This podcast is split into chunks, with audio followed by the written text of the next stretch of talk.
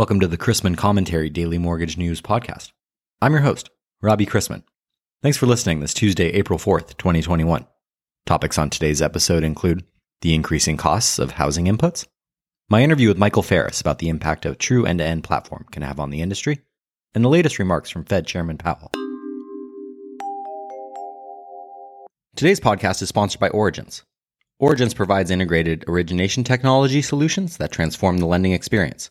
Their end to end digital mortgage platform covers the entire lending lifecycle, from application to closing, giving mortgage lenders the ability to replace their POS, LOS, and CRM stack with a single modern platform. Or use the modular capabilities of the platform to integrate Origence anywhere in your tech stack, wherever you need to make the biggest impact on your lending. With origination, processing, underwriting, closing, funding, and delivery under one innovative platform, lenders can achieve big results in less time and at a lower cost with Origence. Most other countries construct homes out of concrete, stone, steel, or brick, but here in the good old USA, we use wood, a renewable resource, right? I mention this because lumber prices, which the government doesn't control yet, have risen more than 300% year over year and hit another high on the Chicago Board of Trade yesterday, contributing to median prices of existing homes rising by 17.2% in March. According to NAHB's latest estimate, Rising lumber prices have added $35,872 to the price of an average new single family home. Everything has a price. How much for the little girl? How much for the little girl? But we must think about lumber, land, the permitting costs, and so on when talking about affordable housing. Lenders are also concentrated on lowering the cost to produce a loan. So stay tuned for my interview with Michael Ferris discussing the next generation of mortgage technology. So today on the podcast, we have Michael Ferris, VP of Strategic Solutions at Origence. I wanted to bring him on to discuss the next generation of mortgage technology and what the impact of a true end-to-end platform can have on the industry. Michael, thank you very much for for coming on and making the time. Rob, how you doing? I'm good. I'm uh, I'm enjoying uh, some some cloudy weather here in Manhattan. How are you doing? You know, a little cloudy weather here in Dallas too. So we're on the same boat. Clouds everywhere. Yep. As, uh, as we've discussed on previous podcasts, and as you know, end to end or all in one mortgage origination platforms are they're on the minds of many in the mortgage tech industry. You tell our listeners why this is such an important topic for mortgage lenders. Well, yeah, Rob. I think you know a lot of a lot of the past five to let's say five to seven years. There's been a, as I like to call it, a POS boom. A lot of people have been focused on the front end of the mortgage transaction, which is a very important part of the mortgage transaction you know, in dealing with your borrowers, the online applications, consumer portals, things like that. Um, I think also you got to look at you know the back end of the system though too, um, what we would call the loan manufacturing or fulfillment part of the system. I think it's wonderful get an application in 15 minutes from the borrower, but you also got to think about customer experience on the back end.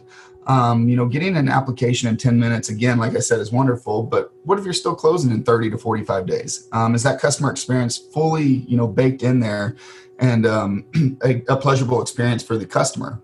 I think a lot of the all-in-one solutions like we have here give give that opportunity to the borrower to have that full transaction and full customer service um, again on the front and back end. I think if you've seen some of the POSs connected with you know legacy LOSs, I think there's some disjointed connections there as well. As you see in a net promoter score, that drops substantially if you ask for things more than once. And when you have one single system of record and one, you know, back in there with dynamic tasking, that's bringing the tasks to the borrower so they're not asked for again. Where there could be a disconnect from a static list and a POS and a static list and LOS. With dynamic tasking, both on the uh, fulfillment side and consumer portal, as we call it, it gives the uh, availability not to re-ask for those things and make sure the borrower is, you know, getting streamlined um, tasking to get to get what they need to to, to finish their loan transaction. I think that's very important. So you mentioned a 30 to 45 day close. I've heard some lenders celebrate a 14 day close. Millennials these days, or even, even people that are tech savvy and, and are older than that, are wanting things now. They want it fast, they want it their way. Where are we today as an industry in leveraging current technology and the realization of a true all in one platform? You know, I think I think we're there with Origence Um, I, I, truly believe that we can leverage all of that and get to that 14 days. I I mean, I know there's some ancillary services, Rob, as we see, you know, with appraisal. You know, depending on how long that takes, maybe some title could take a little bit longer. But with the data flow and you know, performing a transaction as data as opposed to a forms transaction, I think um, helps that helps that move faster. You are right. I think Amazon changed everything for everyone in millennials. Um, when they want a gallon of milk, they want it in two hours. They want their mortgage, they don't want it to take 30 days, they want it in two weeks. Um, so I think being that data centric model with one single system of record where everything's tied together, we can do that.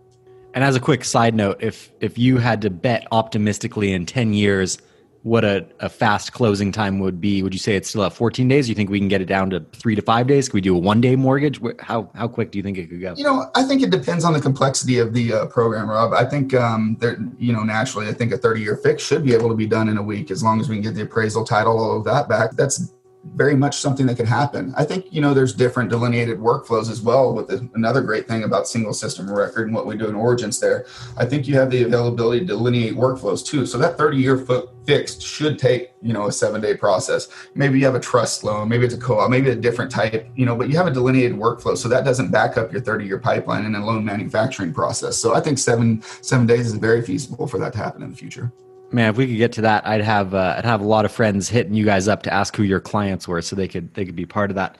How has Origence actually approached the development of a single platform to to bring this to fruition? You know, originally, as I mentioned earlier, um, we focused on the fulfillment portion, which you would think you would think of a traditional LOS, your you know your processing through your post closing function. We really wanted to put some automation in there because we thought you know that was kind of a, a you know overlooked on a lot of things that were going on. The POS boom was going on, um, a lot of efficiencies for the front end on borrowers with the POS. We wanted to make sure that back end was was there as well. So we we focused on the fulfillment part of that, Rob, and then you know, but we still did focus on the POS. We have our own POS CRM again to make that whole single um, system of record in one platform. But what we we, we kind of took the different approach. We said, hey, you know, we can we can do this online application as well as our consumer portal for the data and document exchange with the borrower. But we really wanted to make sure that back end is there because I really, you know, it, how pleasurable, Rob. I keep on going back to this, but how pleasurable is the experience if you do your application in 15 minutes and you got to sit there for 30 days? You know that's you know that's not the most pleasurable experience. Like hey what, it's that hurry up and wait mentality. So you know with some of the automation we built on the back end again data centric i think is the important part not looking at the forms. You know when we bring back in third parties um, we bring back in data and documents so we can have that underlying data and you know persist that into the platform um, just to help it make it more efficient for the lenders on the back end. So i think that's that's a big part of that single system of record I think you nailed it with the hurry up and wait approach. So a lot of lenders would prefer their clients not to have to do that. Can you provide some insight for lenders eval- evaluating different tech solutions for an end-to-end mortgage origination platform? I know it's kind of a buzzword in the industry, and everybody everybody touts this. How how, how do they actually go about evaluating, making the proper decision when choosing it? The POS uh, attached to a legacy LOS, I think, has provided uplift for some lenders. Again, I think you know so much of that is disjointed though on the integrations. It's not really a connected system. Um, again static lists of uh, conditions on the front end and on the back end. So you, so sometimes you get some repetition on that on the borrowers. With one single system all the way through you have that all connected. So you know what questions have been asked what tasks have been made what conditions have been made. Again in Origence as well you know associating what you know what what are the required documents to cure that condition? Again data centric but there is a document that comes back from a borrower or a third party. We're just pulling that data out. And I think that's extremely important to get that end-to-end solution. You can tack a POS on the front end, but but again, you know, with an antiquated back end, it's kind of like, you know, if you want to put a Ferrari in a Camry, a Ferrari engine in a Camry, you can do that, but are the shocks there, are the brakes there, are the tires there to support that engine? So I think building a newer technology with all of that built together really makes a difference in being able to do that transaction. I agree. I remember when I was working at a fintech lender and uh, some of the time when we were putting in new code for new code requests for our engineers. It felt like we were building a beautiful new World Trade Center on top of a terrible foundation, uh, a terrible basement that it, that was crumbling and decayed. So that makes a lot of sense. Yeah, I can agree with you more on that, Rob. It's what I tell sometimes. You know, whether the Ferrari engine or you're you're building a spaceship on top of a Volkswagen, it's you know it's going to teeter totter at some point and um, have some issues. Yeah, so it sounds like Origence is a great great solution from the ground up. Thank you very much for for taking the time and coming on and talking to me today. Rob, I appreciate it. And again, you know, love love the podcast, love the subscription every morning. Um, appreciate what you've done for the industry. Spring is often associated with new beginnings, progress, and renewal as nature emerges from its winter slumber. And this spring, the US economy is emerging from a years long pandemic pause. We learned last week that GDP expanded at a 6.4% annualized rate in the first quarter as households, which are flush with savings as well as stimulus, continued to spend. Expectations are for the level of output to reach pre pandemic levels during the second quarter, as many consumers received a third stimulus check in March. During the first quarter, personal consumption increased 10.7%, and the personal savings rate jumped 21%, with excess savings pegged at $2.2 trillion. Additionally, more Americans are getting vaccinated, with the CDC saying 55% of adults have received at least one shot through April 29th. Consumer confidence, as measured by both the Conference Board and the University of Michigan, are at pandemic era highs.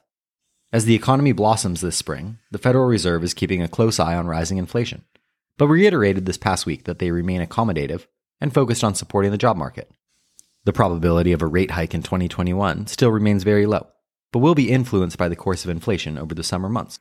Yesterday, Fed Chairman Powell opined that while the economy is not out of the woods yet, the economic recovery is, quote, making real progress, end quote.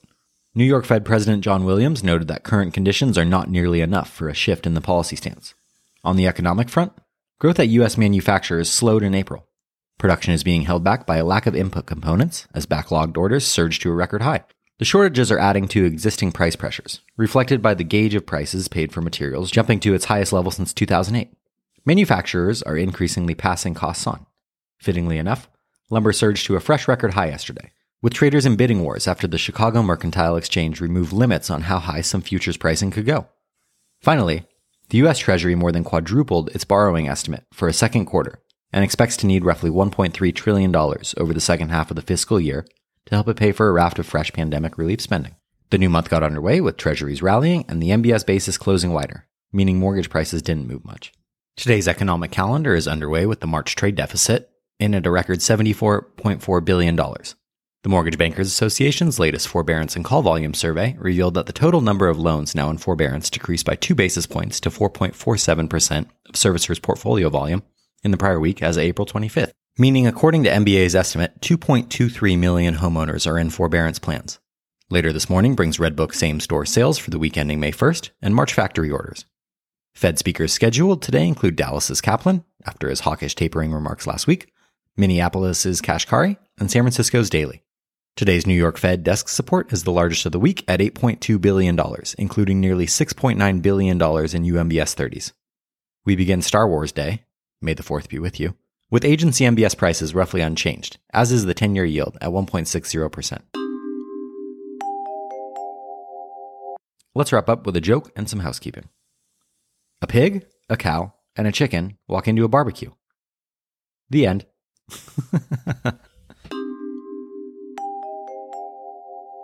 Thanks again to Origence. With the Origence mortgage platform, you can offer your borrowers and loan officers a truly modern mortgage lending experience. Discover the mortgage platform designed to evolve and scale with a rapidly changing lending landscape. Visit origence.com today. That's O R I G E N C E.com. If you have any questions about the podcast or sponsoring opportunities, send me an email at robbie at robchrisman.com. Visit robchrisman.com for more information on our industry partners, access to archived commentaries, and how to subscribe to the daily mortgage news and commentary. To listen to or download past episodes of this podcast, search mortgage news on any platform you get your podcast from.